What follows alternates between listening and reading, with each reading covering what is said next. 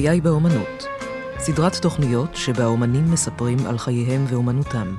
אורחים שלמה בר שביט ויוסי גרבר. מפיקה תמר הראל.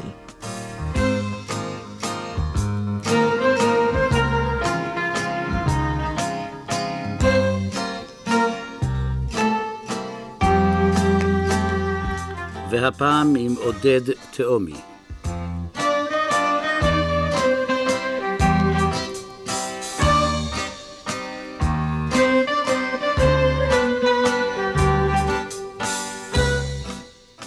נולדתי בתל אביב. אמי נולדה בתל אביב בשנה שתל אביב נוסדה. אני דור שביעי של ילידי הארץ. מצד אמך. מצד אמי. מצד אבי, אבי בא מרוסיה. בהתחלה כתלמיד בגימנסיה הרצליה. במחזור השני הוא גורש על ידי הטורקים ועלה עם האונייה הידועה רוסלן, והיה בין מקימי התיאטרון העברי המקצועי הראשון בארץ, תיאטרון עברי. עודד, יש מאחורי אביך סיפור, זאת אומרת, אתה בעצם בא ממשפחה של שחקנים. כן. זה גם דוד וגם, וגם אבא. כן, אני גדלתי לתוך התיאטרון, למרות שאבי כבר לא שיחק אה, מרגע שיכולתי לעמוד על דעתי ולזכור אותו משחק. בשנת 33' הוא הקים תיאטרון שנקרא קומדיה ארץ ישראל. הוא וחבריו, הנייטיבס, לא התקבלו לתיאטראות הממוסדים בארץ, להבימה ולאוהל. אתה היום יודע למה? אני ראיתי, מצאתי בבית לאחר מותו מכתבים שבהם uh, בקשה שיבחנו אותו שוב בכתב זהב, מדיו זהב, שיבחנו אותו שוב לתיאטרון הבימה. הם לא ראו בהם, uh, לא מרים ברנשטיין כהן, לא הוא, לא גור. Uh, הקולקטיב היה שם סגור מאוד, אותו דבר באוהל.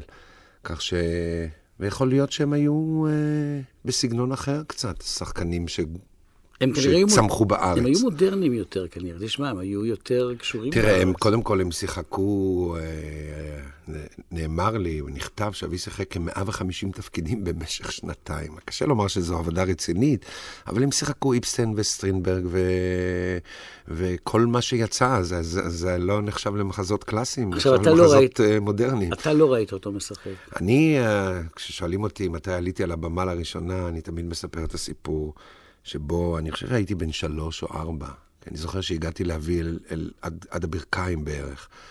Uh, הוא לקח אותי לראות, uh, קראו לזה הצגת שעשועים גדולה ב, באולם uh, מוגרבי למטה, והוא היה המנחה, קראו לזה אז קונפרנסייה, mm. וזו הייתה הצגה לילדים uh, מורכבת, uh, מין חלטורה מכובדת כזאת, עם כל מיני אומנים שהופיעו לילדים. והוא... אז היו קונצרטים, לא חלטורות. כן, כן, הכל נקרא בשמות נהדרים. אז זה נקרא הצגת שעשועים גדולה, ואני ראיתי אותו מדבר אל הילדים, וכולם צוחקים ממנו. הוא הצחיק כנראה, אבל בשבילי זה היה נורא, ואני זוכר שעליתי לבמה מהאולם. במדרגות, אני, המדרגות שהיו אה, לבמה, עליתי ומשכתי לו במכנסיים, ואמרתי, אבא, התחלתי לבכות. והוא אמר, זה הילד שלי, והוציא אותי מהבמה, וכך עליתי על הבמה, אבל יצאתי מהר מאוד. אז עלית על הבמה הפעם הראשונה בעצם בגיל ארבע. כן. במוגרבי למטה. כן. בתיאטרון הקאמרי, אחר כך היה במוגרבי נכון. למטה. אתה יודע, יוסי, אתה... מדבר על התיאטרון הקאמרי, אני, כשהייתי בן 17 בערך, אני גרתי ברחוב פינסקר, שזה תחילתו, זה מוגרבי, סופו זה כיכר דיזנגוף. היום זה מול קולנוע תל אביב, מה שנקרא. היום אני, אני זוכר, כן, כן. אז קולנוע תל אביב היה בור אחד גדול, ואני ראיתי אותך, הכרתי אותך מהצופים, ראיתי אותך הולך עם טקסט ביד, אני זוכר אפילו את הצבע הצהוב של העטיפה שלו. החזקת ככה את הטקסט כמו דוקטור מתחת לבית השחי, כן. ואמרתי, שחקן, איך קינאתי בך, שיחקת סטטיסט, אחר כך ראיתי אותך בהצגה.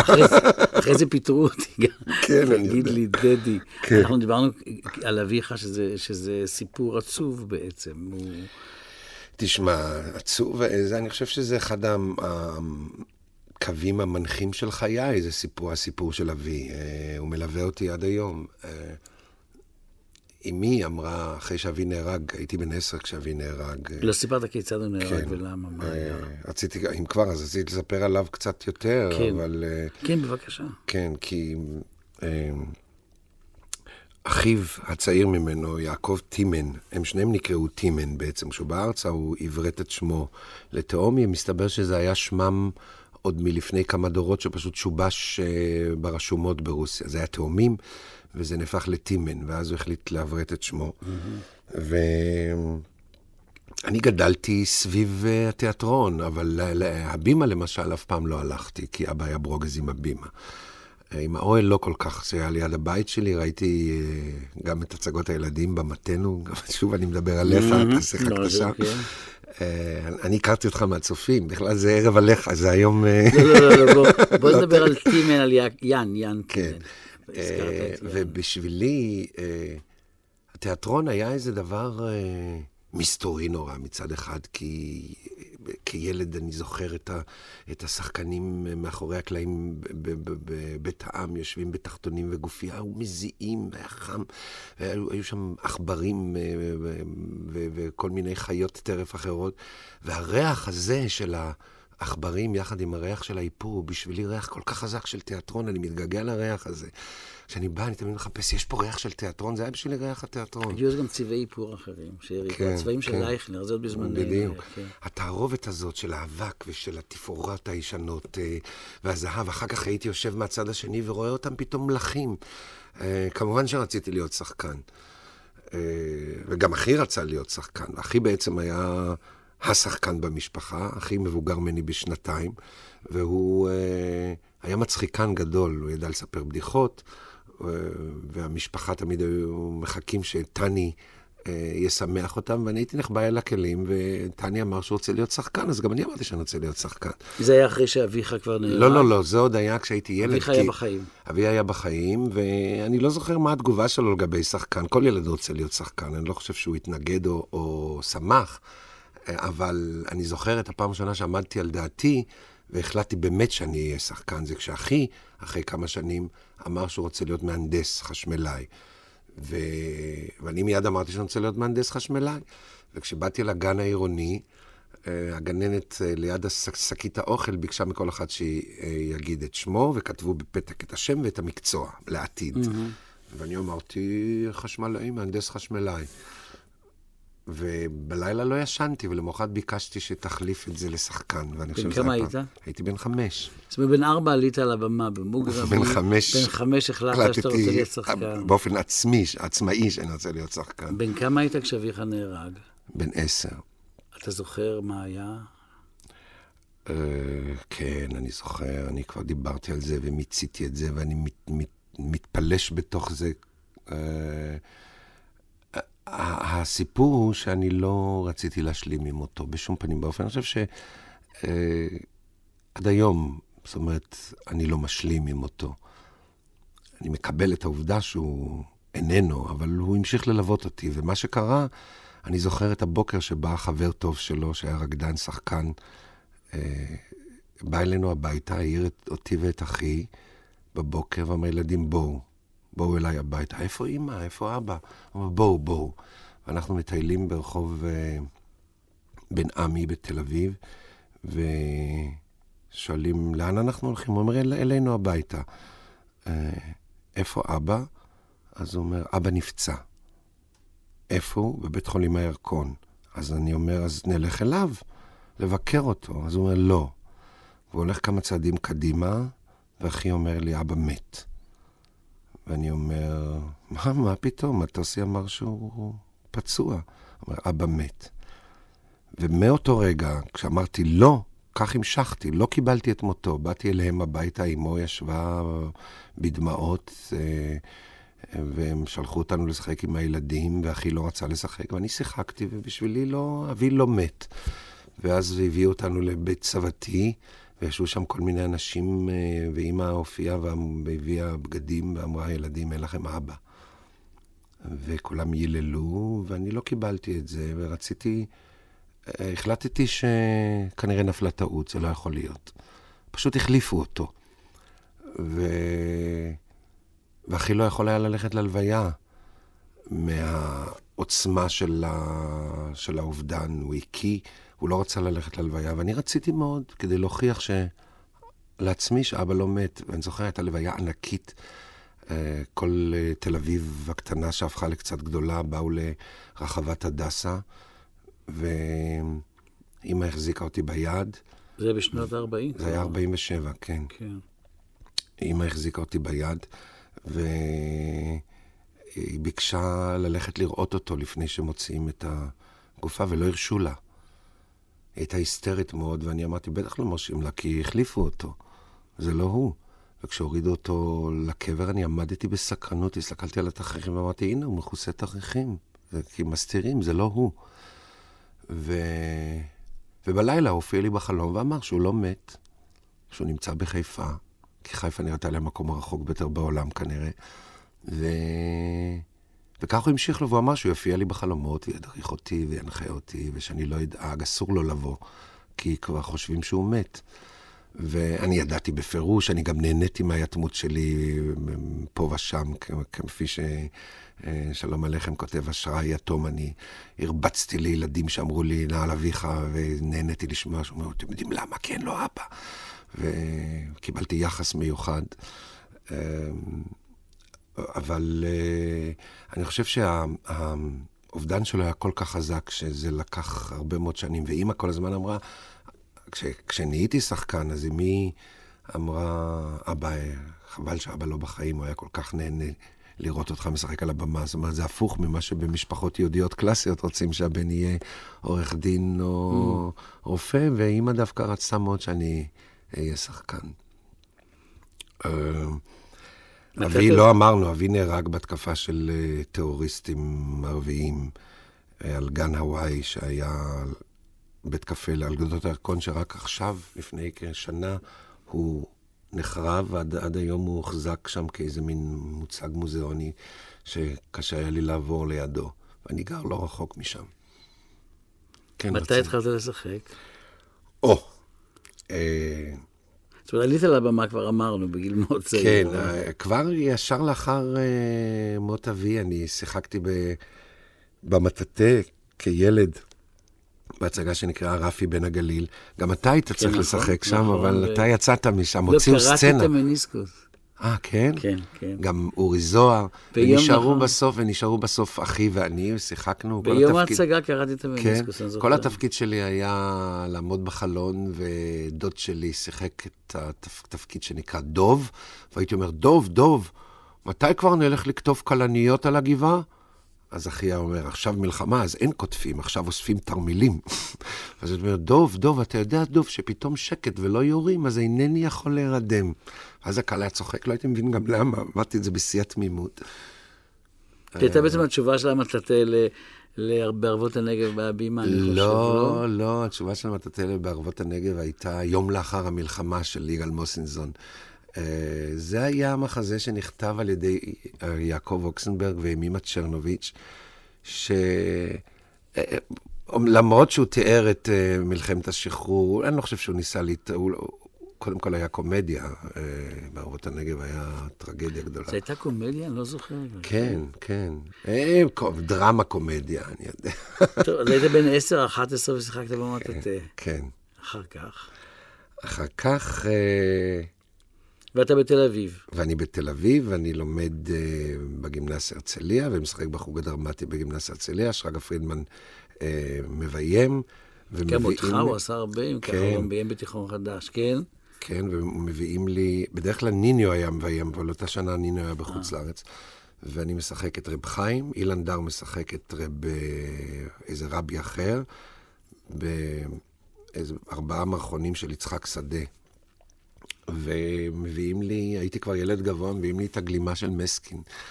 וכתוב עליה מאחורנית מסקין בכתב יד כזה, ומאוד התרגשתי אה, ללבוש את הגלימה שלו, למרות שלא לא ראיתי אותו משחק. אז... למרות שאביך כבר אה, לא היה בחיים, אני חושב שפעם ראשונה שראיתי זה היה בהצגה זעקי ארץ אהובה.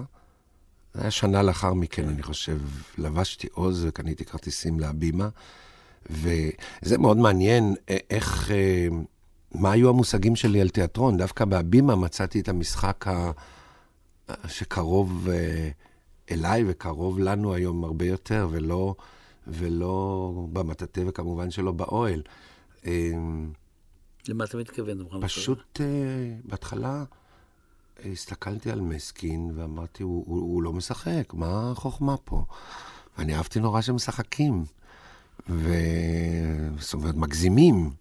אבל זה לא נקרא לי הגזמה, זה לשחק. ובמטאטא הייתה נטייה, מכיוון שזה... כיוון, כיוון שהם גם הציגו אה, סאטירות וקומדיות, אה, אז אה, מי שהיה מצחיק יותר, הוא היה כן. בעל המאה ובעל הדעה. ו... כן. ופתאום בלי פרצופים, וראיתי שזה נוגע לי באיזשהו מקום יותר מאשר אני מצחיק. תראה, בלי ספק שמסקין היה ענק. מסקין היה ענק. כן, ענק, ענק, ענקי. כן. אה, כי בתוך עולם של תיאטרון אה, מאוד אה, מסוגנן, הייתי אומר, במובן הלא... לפעמים זה היה חיובי כשזה היה בדיבוק, אבל הבימה נשאה איתה את קומפלקס הדיבוק עוד בהרבה מחזות ריאליסטיים אפילו. מסקין באופן אינטואיטיבי פשוט אה, חי על הבמה, זו מילה איומה, אבל, כן, אבל הוא, חי, הוא חי את uh, התפקיד, אני יודע. אולי מתחבר זה, זה מילים כאלה, קשה להגיד, אה, שלא לדבר על עוצמתו, האישיות שלו, הקול שלו. אמ, לא, אתה מאוד התרשמת ממנו. מאוד.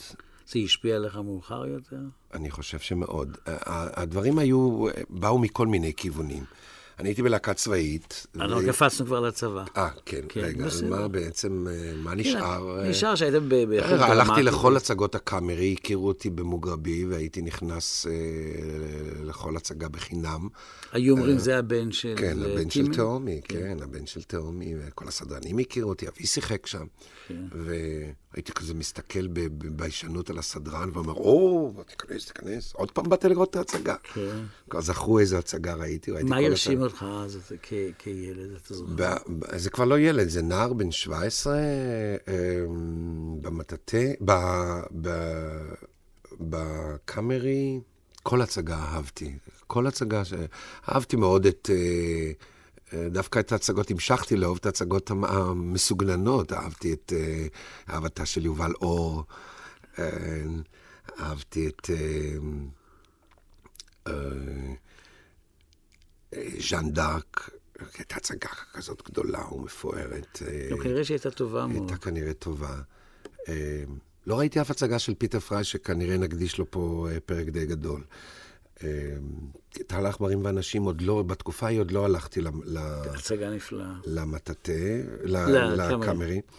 ו... והלכתי לצבא,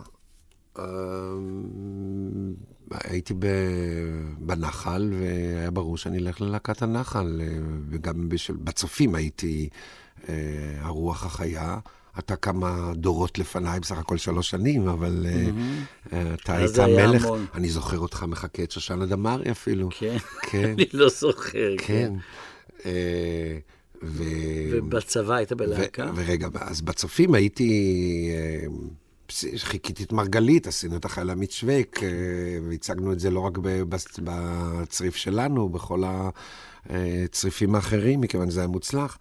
וזה היה בנוי על חיקויים mm-hmm. יותר. אני הייתי חקיין בכלל, יותר מאשר שחקן, והיה ברור לי שאני הולך להיות uh, מצחיקן ב- בלהקת הנחל, כן, ולכן התקבלתי ללהקה. עד היום אתה לא משתמש מספיק בעניין הקומי שלך, אבל טוב, זה לא לך. למה כן. זה כאן, לכאן, כן. הכל לכאן. ובלהקה באמת uh, הייתי uh, כוכב, זו מילה גסה, אבל הייתי מכוכבי הלהקה. עם עודד קוטלר ואלכס פלג ואילי גורליצקי בלהקת פיקוד מרכז. אני קופץ כי סולקתי מלהקת הנחל. בלהקת הנחל אמנם התקבלתי, אבל uh, הייתי חמישה חודשים בלהקה, ופשוט יום אחד באו ואמרו לי שאני לא מתאים ללהקה. Uh, זה היה, דוד ברגמן היה במאי של הלהקה. אמרתי, אני הרי עוד לא עליתי בכלל על הבמה, לא שיחקתי. הוא אומר, לא, לא, אתה לא מתאים. וזה היה לפני מבצע סיני, ובשבילי זה היה משבר, אחרי מות אבי, שהמשבר היה משבר מתמשך, זה היה משבר חד פעמי כזה, מכה מתחת לחגורה. Mm-hmm. פשוט, אם אני לא מתאים לדברים הדרמטיים, כי בצופים גם לא קראתי אף פעם את מגש הכסף, אני הייתי מצחיקן, וגם לא לדברים הקומיים, אז אין לי מה לעשות במקצוע הזה. ואני מספר את הסיפור שאני עומד לספר עכשיו בקצרה, בהצגה שלי מעל ומעבר, שמוקדשת לאבי בעצם ולקשר של, שלי עם תיאטרון ועם מיסטיקה, שעוד בטח נגיע לזה במשך השיחה הזאת. בכל אופן, אני uh, בלילה, לאחר שהחלטתי סופית שאני מפסיק להיות שחקן, ישבתי בקרר דיזנגוף כמעט כל הלילה, ואמרתי, מה לעשות? אני רוצה להיות שחקן, אבל אני לא מספיק טוב. ואם אתה לא טוב במקצוע הזה, אין לך מה לעשות בו. והחלטתי ל- לגמור את הצבא איכשהו ולעשות מה שעושים כשלא יודעים מה לעשות, ללמוד פסיכולוגיה. ו... ו... ועם ההחלטה הזאת הלכתי לישון, ובלילה הופיע אבי, והוא לוקח אותי במוזיאון סוריאליסטי מלא עשן משני הצדדים, מסגרות, ובפנים לאו דווקא תמונות או פסלים, אלא כל מיני מוצגים. ובמוצג הראשון הוא מראה לי את מזוודת האיפור שלו, שכשאבי נהרג, למרות שהחלטתי שהוא לא מת, ידעתי אבל שהוא לא יחזור כל כך מהר, אני רצתי דבר ראשון לרשת את המזוודה הזאת שהייתה בבית, שבשבילי זה היה הריח, כשדיברתי על הריח של המטאטה, mm-hmm. שם היה הריח של התיאטרון, היו זקנים ופאות, והדבק הזה, שהייתי מריח את הדבק, בשבילי זה היה ריח התיאטרון. והוא מראה לי את המזוודה הזו, ואחר כך הוא מראה לי בחלום עוד uh, מוצגים שייכים לתיאטרון, ואיכשהו לי כחלק בלתי נפרד מעולם התיאטרון. בקצה, בקצה, מסגרת ענקית ריקה, והוא מסתכל אליי, מסתכל למסגרת, מסתכל שוב אליי ואומר, נו, תמלא אותה. והתעוררתי עם החלטה ברורה שאני חייב למלא אותה. תגיד לי, מכאן, ואני קופץ עוד פעם. כן. מכאן, מכאן ה... הקשר שלך לעולם אחר, עולם, עולם שאני לא מכיר. אה, לא בדיוק, זה נורא מורכב. אה, כן, אני חיפשתי, אה, חיפשתי הסברים למהות הצדק האנושי, כילד מוכה, זאת אומרת, מין מכה כזו ש...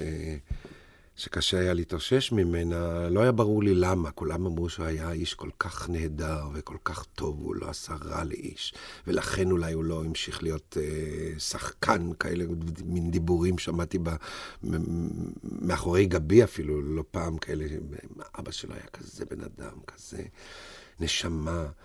ואז למה הוא? למה? ולמה אני? מה עשיתי אני רע שאני צריך אה, לסבול ולהיות... אה, לא כמו כל הילדים. אמי לא התחתנה, אה, והיה לנו קשה מאוד בבית אה, מבחינה כלכלית, וגדלתי בסביבה לא עשירה, אבל סביבה שאנשים איכשהו, אה, אז... אז הייתה סביבה. אז, כן, אבל אז, אז, אז, לא אז הכסף לא, לא היו כן, עשירים, כן. הכסף לא, לא ענה את הכל. גם לא היה חשוב כל כך. בכלל לא היה חשוב. כן. אני הלכתי עם סנדלים שהיו עשויים מצמיגים של... מכוניות, אה, או שהיינו הולכים יחפים יותר כן. כן, אתה גדלת בסביבה דומה. כן.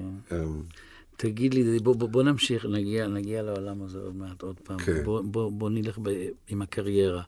אתה סולקת בעצם מלהקת הנחל. סולקתי מלהקת הנחל, כן. כן. וכשהייתי בלהקת פיקוד מרכז, הייתה לנו הצגת בכורה בבית ציוני אמריקה, ו...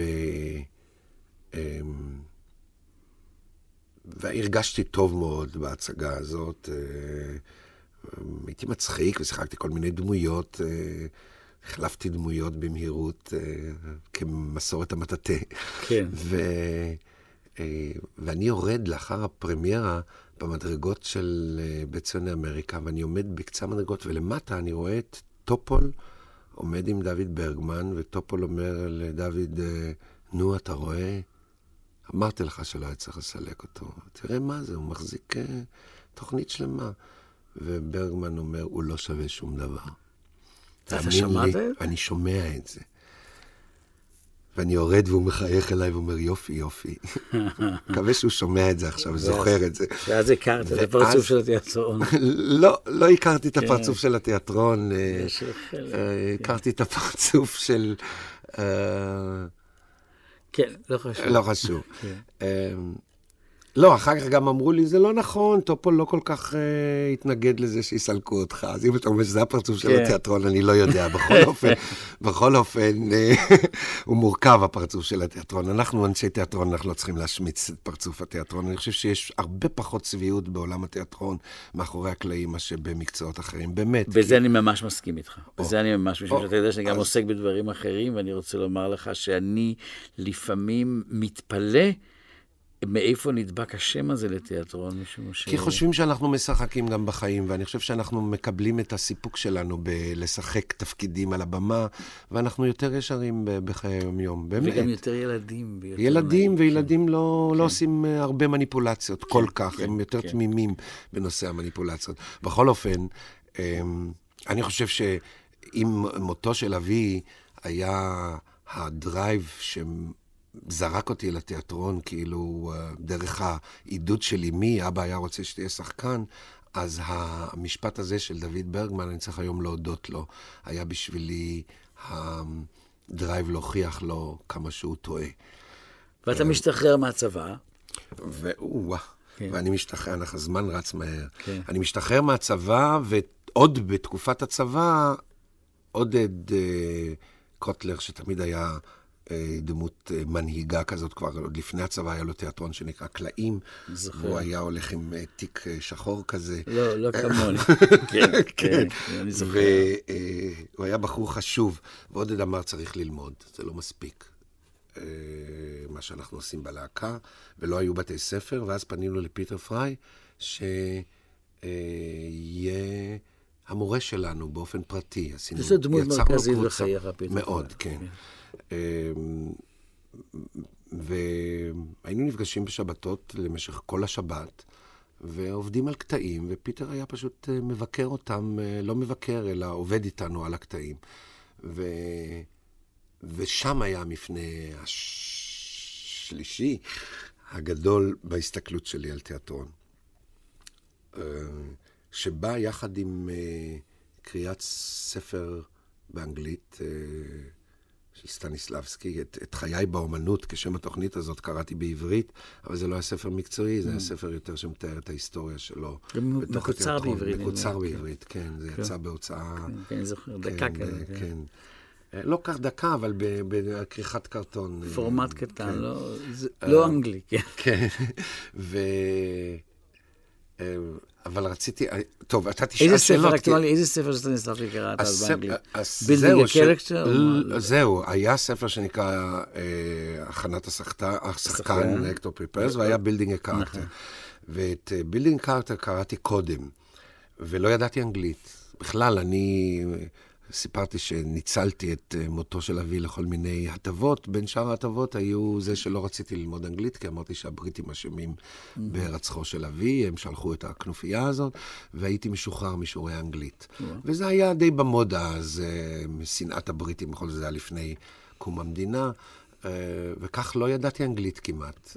את הגימנסיה גמרתי עם ארבע באנגלית, ורק לאחר מכן עשיתי בחינת משנה כדי לקבל תעודת הבגרות, אבל פשוט לא ידעתי אנגלית. ו, ובאותה תקופה, אה, כשקראתי את Building uh, a Character, עם מילון, כל מילה, אני חושב שכל דף לקח לי אה, חצי יום בערך, ובעקשנות עצומה, אמ, כבר שיחקתי בתיאטרון, אבל אנחנו קופצים, אבל אני אספר, אספר את הסיפור הקצר הזה, כי הוא מאוד מעניין, שגם אמ, מין ציון דרך בהסתכלות שלי על, אה, על עבודה בתיאטרון. אמ, למדנו אז אה, תנועה עם אסיסטנטית של אה, דוקטור פלדנקרייז, שנקרא לידיה מקוש, שהיא עובדת עד היום. אה, זה כבר היה אחרי ששיחקתי במלאך האבן, התפקיד הראשון שלי בתיאטרון זה הקאמרי, שעוד לא הגענו אליו. דילגנו, משום ש... כן, אבל מלאך- נגיע אליו. כן, אבל התחלנו מלאך- בו, כן, כן, נגיע אליו. כן. אתה רוצה שנדבר קודם על מלאך לא, האבן? לא, תמשיך את הסיפור, כן. והיא אמרה לנו לשכב על מחצלות ולהתחיל להרגיש את הגוף, ותרגישו את ה... איך הגוף נוגע ברצפה, ו... ואמרתי לה, מה זה? את עושה לנו היפנוזה. אז אם אתה בכלל לא יודע מה זה היפנוזה? אז uh, אמרתי, ראיתי פעם uh, מאופנתים, זה מה? זה אותו דבר. אז היא הוציאה ספר באנגלית, אמרה, קח תקרא. וזה היה ספר על היפנוזה. ומאז ו- אתה גם... ומאז אני קישרתי את זה עם תיאטרון, כי זה היה ספר באנגלית, וגם הוא היה באנגלית, וקראתי את שני הספרים כאיש מזל תאומים, אני קורא לעיתים שני ספרים בו זמנית. אה, אתה גם מזל תאומים? כן. אה, ו- וראיתי שהתוכן העניינים כמעט זהה בשני הספרים. אה, ריכוז, שחרור, סוגסטיה, אה, דמיון. כל פרק עוסק ב- ב- בנושא מסוים, ובספר של סטניסלבסקי, משפט אחד מאוד השפיע עליי. הוא התעסק דווקא בדבר שהכי פחות מתעסקים בו, והוא לא יכול היה גם להתעסק בו, זה רגע היצירה בתיאטרון, רגע ההשראה. והוא אמר בספר שאנחנו לא יכולים לשלוט על ההשראה הזאת, אנחנו לא יכולים uh, לקרוא לה שתבוא. מה שאנחנו צריכים לעשות כשחקנים זה בעצם למנוע או, או, או לעזור בכל הדרכים כדי שתהיה לה אפשרות ל, ליצירה או לרגע הזה, להשראה, לפרוץ. ואיך אנחנו עושים את זה? זאת אומרת, אנחנו משוחררים מבחינה גופנית, אנחנו אה, מרוכזים במשימה, אנחנו מלאי דמיון, זאת אומרת, יכולים להפליג למקום שבו מתרחשת הסצנה, ואנחנו... uh, סוגסטיביים, דבר שקשה היה לא להסביר. הוא לקח את זה גם מתורות uh, מזרח החוקיות, ובעצם אלה התנאים שטובים ליצירת מצב היפנוטי. ו... ואני חשבתי שיש לי, אני ממשיכו של סטניסלבסקי, יש לי תשובה. אני אלמד היפנוזה, אני אפנט, ואז אני אקרא ליצירה. וצ'יק, אני אגיד בואי. אה, וזה נושא לתוכנית שלמה, אני עוד אדבר על זה, אם, אתה, אם יישאר לנו זמן, אם תשאל אותי. אבל uh, משם, אם אתה שואל, ואני מחבר את זה לשאלה שלך בנושא המיסטיקה, משם uh, התחלתי להתעסק באופן יותר רציני בנושא המיסטיקה, לא בחיפוש אחר... Uh, קולות מהעולם ההוא. אבל יש לך יכולת בהיפנוזה, אני מבין. כן, אני...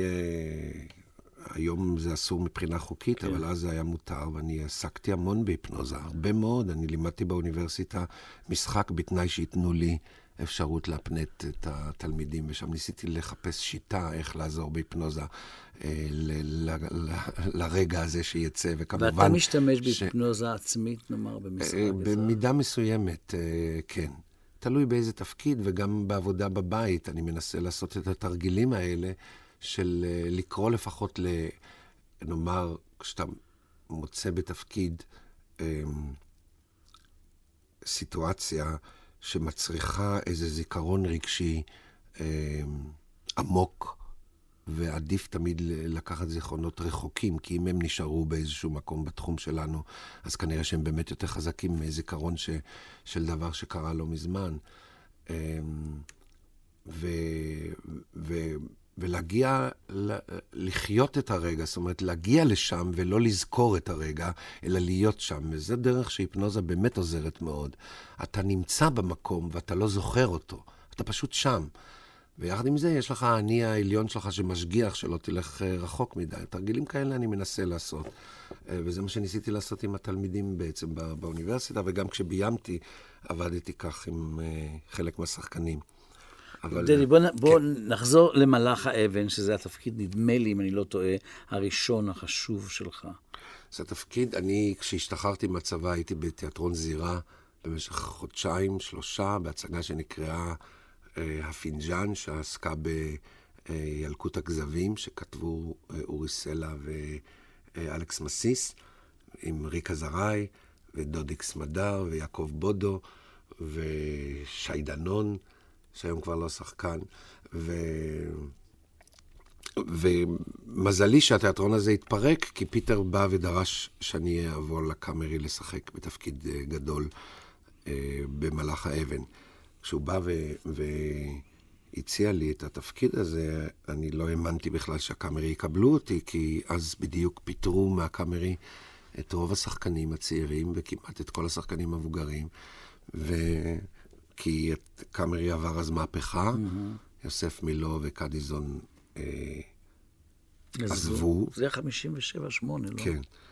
אה, והנה הוא בא ודורש ששחקן צעיר יבוא וישחק בתפקיד גדול, כשיש כמה שחקנים צעירים שנשארו. יוסי קורמן, למשל, יוסף כרמון, היה אז שחקן שלא פוטר ונשאר בתיאטרון, ואמרו לו בתיאטרון, הוא רצה לנסוע לאמריקה, אמרו לו, אל תיסע, אתה תשחק את התפקיד גם אחרי. אה, פיטר הביא איזה תלמיד, אה, הוא יחזיק אותו שבועיים, שלושה, ואל תיסע. ויוסי לא נסע, הוא ישב, ואני ידעתי שיושב שם המחליף שלי. ב... זו הייתה הצלחה גדולה מאוד, אני זוכר. הייתה הצלחה ענקית, כן. כן. ועם פיטר, שוב, זה סיפורים ש... בראיונות סיפרתי וגם ברדיו, אבל כדי לא לחטוא, אני חייב לספר את הסיפור הזה, שהוא שוב היה מפנה. אה, וטוב שסיפרתי קודם, למרות שלא היינו בדרך אה, אה, כרונולוגית, בסדר לא, כרונולוגי. לא הנושא הזה של רגע היצירה. בחזרה השלישית או הרביעית של ההצגה, כשרק הכרנו את התפקידים מקריאה, זה היה בתיאטרון באולם נחמני, זה היה האולם של הקאמרי אז. קבע החשמל, והדלתות סגורות שם, אין אור בכלל, חושך מוחלט mm-hmm. על הבמה, ופיטר לא רוצה לבזבז את החזרה, והוא אומר, טוב, אתם מכירים את הדמויות פחות או יותר, בואו נאלתר. אז עוד לא אמרו נאלתר, נעשה אימפרוביזציה. אה, פשוט תצ... תתחילו אה, ליצור יחסים מקבילים ליחסים שישנם בין הדמויות במחזה, בטקסט שלכם. הוא ביקש uh, מבתיה לנצט, שהייתה אשתו, להתחיל, והיא אמרה, אני אלייזה גנט, נולדתי בשנת... הוא אומר, לא, לא, לא, לא, לא לזה אני מתכוון. דדי, אתה מכיר אותי, תעשה, תעשה אתה. עכשיו אני עומד מול שחקנים שכשראיתי אותך הולך עם, ה, עם הטקסט ביד, זה היה כלום לעומת לראות את יוסי הדין ולראות את uh, רחל מרקוס ולראות את אורנה פורט ובתיה לנצט, ו, ו, ו, וכולם משחקים לצידי, אחד אבא שלי ואחת אימא שלי ואחת אהובתי, ואחרים בתפקידונים בכלל סביבי. Uh, מה אני אעשה? והחושך, החושך, בחסות החשיכה, הצלחתי להוריד את המסכה הזאת, ששייכת לכללים האלה של סטניסלבסקי. זאת אומרת, הייתי משוחרר, ונתתי דרור לדמיון שלי, ונתתי דרור ל... ל... והריכוז שלי היה רק בסיטואציה. ו... וקרה לי משהו שאני חושב שקרה לי עוד פעמיים בכל עבודתי בתיאטרון, שבאמת נכנסתי לטראנס. אמ, ו... חלקים מה, ממה שקרה, אני אפילו לא יכולתי לשחזר כשיצאתי מהטראנס. אבל כשיצאתי מהטראנס הזה היה כשנדלק האור, ומצאתי את עצמי מיילל, מייבב, אני לא האמנתי שאני מסוגל לבכות על הבמה. אתה יודע, הגבר הישראלי המצוי mm. בכלל זה לא בקטגוריה שלנו. אה, ויוסי בוכה, ובתיה בוכה, ואורי לוי בוכה, שיחק את אחי הבכור, וכולם בוכים ומנסים לגונן עליי. על, ה, על הנער המסכן שרוצה לעזוב את הבית ולא נותנים לו. ו... מה גילית אז?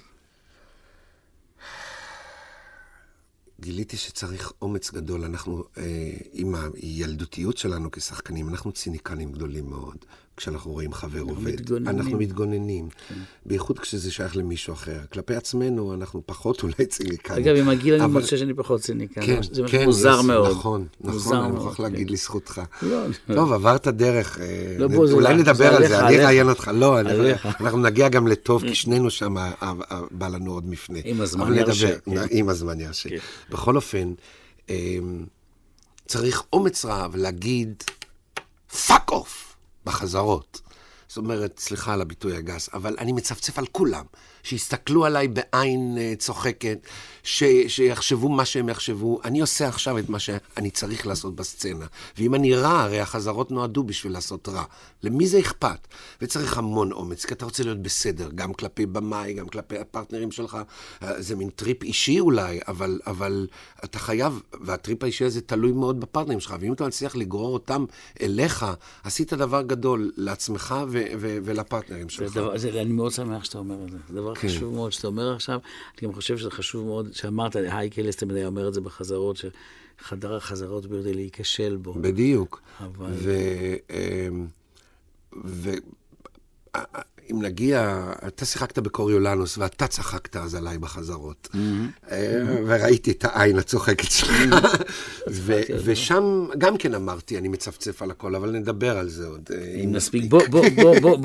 בוא נעשה איזשהו סיכום. אנחנו היינו עם מלאך האבן, ואני חושב שהקהל הישראלי, תראה, אם אני אומר שאתה כוכב בתיאטרון הישראלי, אתה כוכב בתיאטרון הישראלי. אז הקהל בעצם, וגם המאזינים שלנו מאוד מאוד מכירים, מכירים כולם את הקריירה שלך.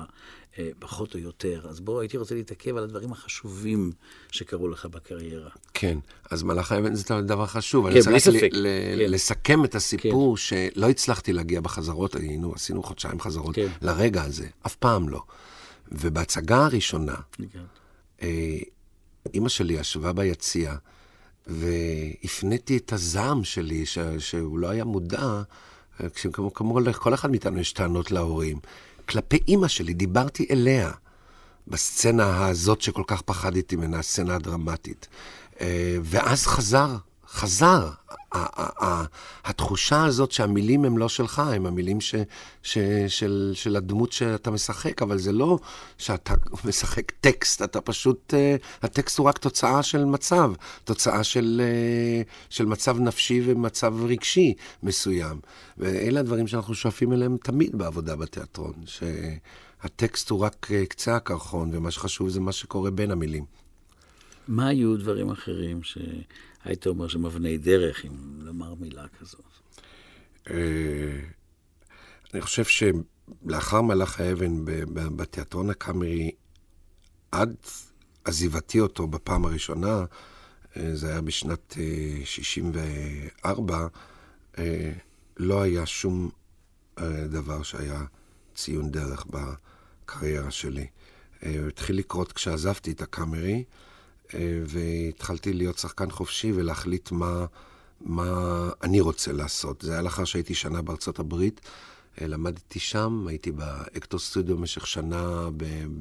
בכל הקבוצות של הבמאים, השחקנים והמחזאים, שזה זה לא בית ספר למשחק. נסעתי ללמוד בבית ספר, אבל אחרי mm. כמה חודשים הבנתי שאין לי מה לעשות שם בבית הספר, כי אני כבר הייתי שש שנים על הבמה, ושם היו אנשים שעוד לא שיחקו, והם לבד הציעו לי בבית הספר שאני אלך לאקטו סטודיו. והייתי גם בכיתות הפרטיות.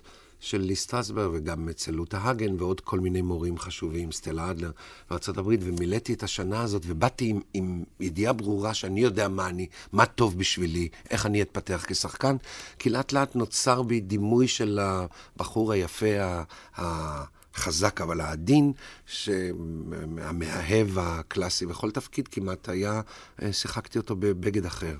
אה, לא הייתי מודע לזה כל כך mm-hmm. כשהייתי, כשלא יכולתי להשקיף על עצמי מלמעלה, אבל אחרי ההסתכלות על שש שנים ראיתי שאני ממש בתוך מעגל סגור, שיהיה לי קשה לצאת ממנו.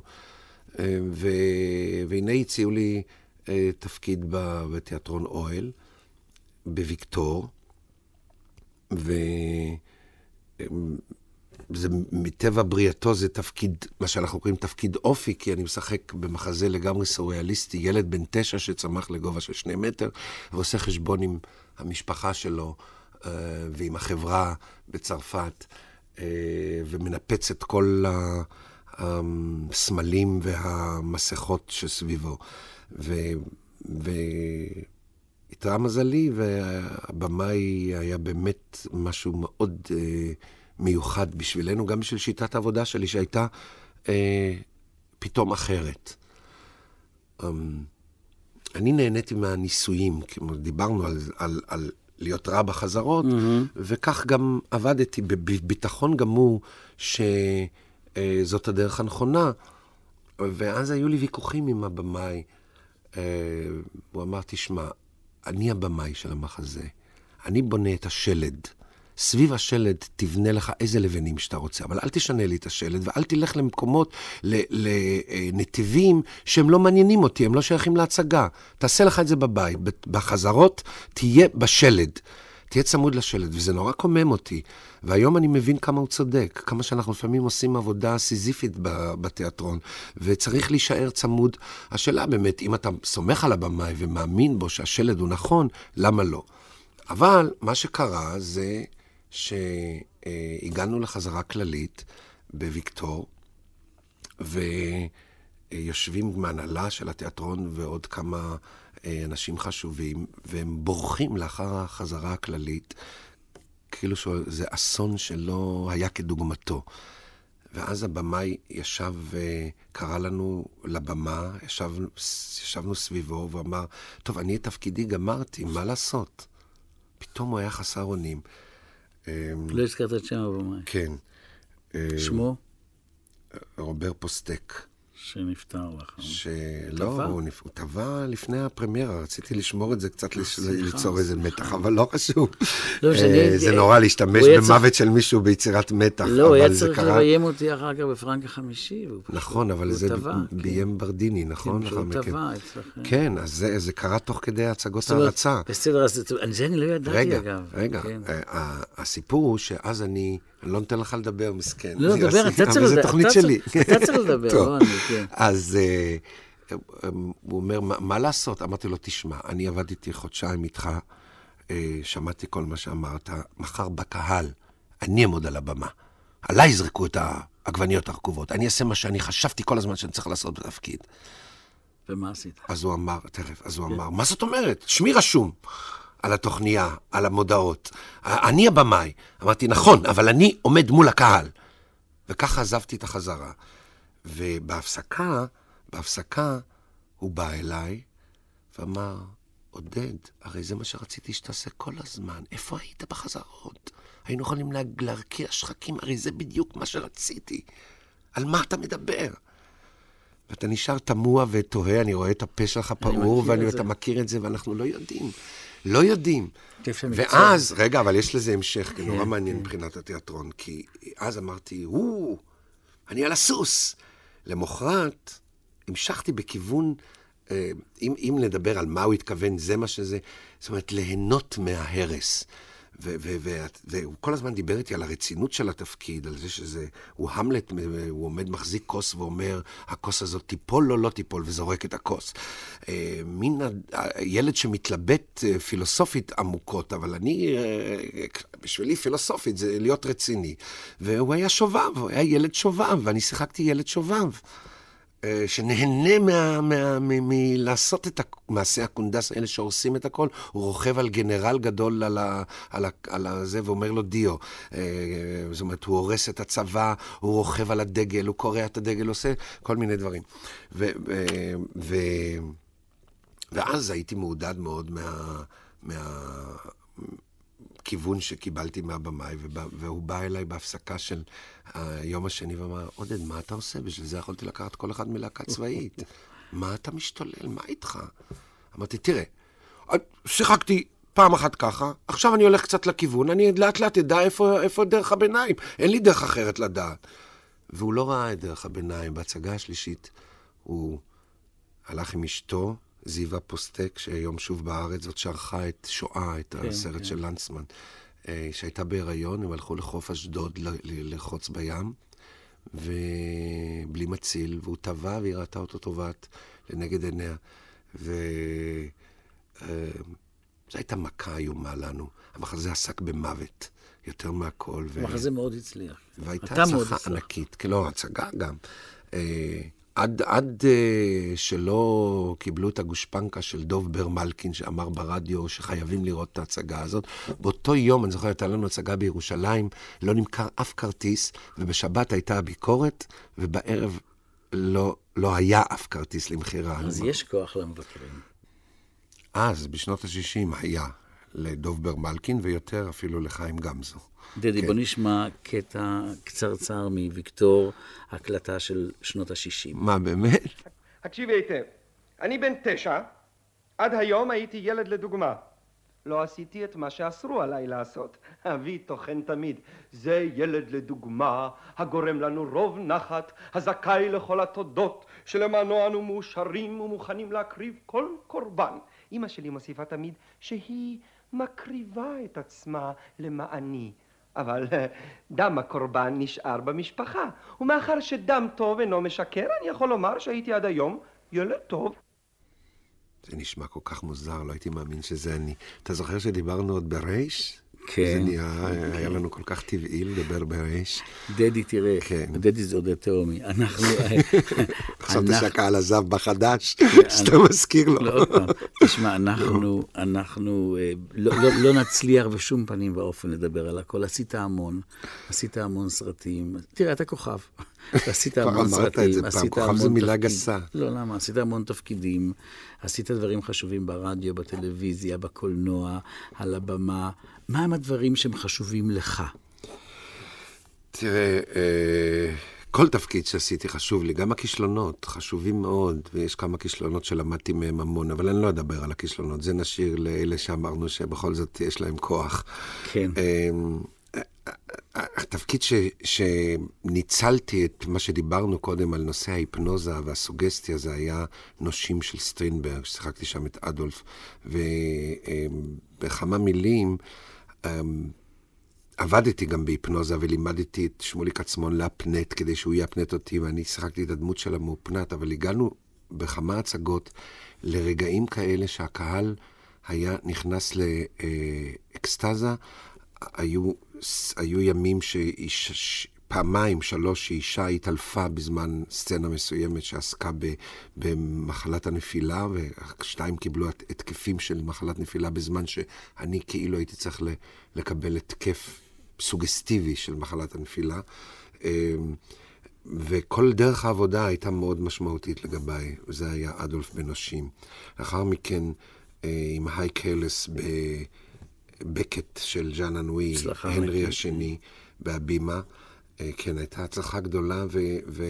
אבל הצלחה זה לא תמיד סימן טוב, אבל mm. במקרה הזה, בשבילי זה היה אה, פריצה גבוהה מאוד קדימה בהעזה שלי. אה, לאחר מכן קוריולנוס אה, בקאמרי, זה כבר היה לאחר שחזרתי לקאמרי, אה, של שייקספיר בתפקיד קוריולנוס, יאגו באוטלו, יחד עם יוסי פולק בבימוי של הייקלס, כתוב בעיניכם ז'אק המלנכולי, השחף בבימוי של, וגם בדוד וניה, שניהם בבימוי של לאופולד לינדברג, שבשבילי היה גם אחד האנשים ש... אפשר לעשות עליהם תוכנית שלמה. שיחקתי בשחף את טריגורין ובווניה את דוקטור אסטרוב. מחזה ששנינו שיחקנו בו, ושנינו באמת uh, היה ציון דרך בשבילנו, אבל זה אולי כדאי להתעכב קצת, יוסי. אתה מוכן? על טוב? יש לנו חצי דקה אולי. כן. על טוב, תראה, טוב גם היה מחזה ש, שבא בזמן. בא בזמן, כן. אה, כן, אבל אה, שם קרה משהו לגבי, עם אילן אה, רונן, אם אתה זוכר, כן, אני, אני מתאר לי כן. שאתה זוכר, אבל כדאי כן לדבר כן, על זה. כן, לדבר. אמ, הבעיה העיקרית של שחקן היא איך לשמור על הצגה. איך לשמור על הטריות של התפקיד, mm. ובאיזשהו מקום, גם אתה וגם אני, יוסי, עד הצגת טוב, אפשר היה לצלם את התפקידים שלנו. היינו משתדלים לחזור כמעט אה, אפילו על אינטונציה, באיזשהו נכון. מקום להחיות אותה בדרכנו. ואילן נתן לנו את הדרור ואמר, חבר'ה, תשכחו מזה, אתם מתחילים כל הצגה מחדש. תהיו תלויים אחד בשני, תשחקו מה שאתם מרגישים, אתם, המסגרת שלכם כל כך טובה, שאין לכם פחד, ושנינו חגגנו בזה, ממש נהנינו, עפנו. בוא, אנחנו אה, פשוט... וקסטנר אה, של מוטי לרנר, ש... פשוט בגלל התהליך של העבודה אה, שגם שימש לי, וגם בגלל מחזה מקורי, הייתה הצגה מצוינת. אה, בגלל השוני, פרופסור היגנס אה, בגבירתי הנאווה, פחות בפיגמליון ששיחקתי, אבל יותר בגבירתי הנאווה. ואחד הציונים שלי הם שיילוק בלונדון, שיחקתי באנגלית מחזה של ארנולד וסקר בלונדון בהצלחה ובתהליך מאוד מעניין של עבודה. וההצגות היחיד שלי. אתה עדיין אוהב לשחק, נכון? יותר מאשר אוהב לשחק. אני אולי יותר סובל, אבל יותר אוהב. מה, מה אני מאמין שלך בתיאטרון בדקה? דקה? הנה עברה הדקה. אני חושב, למרות שאנשים אומרים שהחינוך, חינוך ותיאטרון זה שני דברים כאילו שצריך להרחיק אותם. מי בא לחנך? אני לא באתי ללמד אף אחד. אני חושב שתיאטרון זה אני גאה להיות שחקן רק על זה שתיאטרון, נדמה לי, זה הגורם המלכד, המיוחד, שמכיל בתוכו את כל האומנויות, ויחד עם זה קשר עם קהל ותרבות של אה, חברה. כמו שאמר שייקספיר, אנחנו הראי של החברה וקיצור דברי ימיה. ואנחנו השחקנים, הכוונה.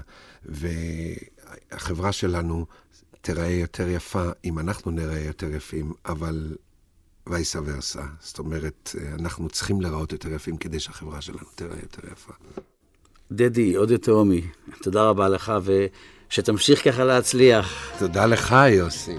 אני, אני חושב שנמשיך יחד שנינו לשוחח במזנון, אני אשמע אותך עכשיו קצת.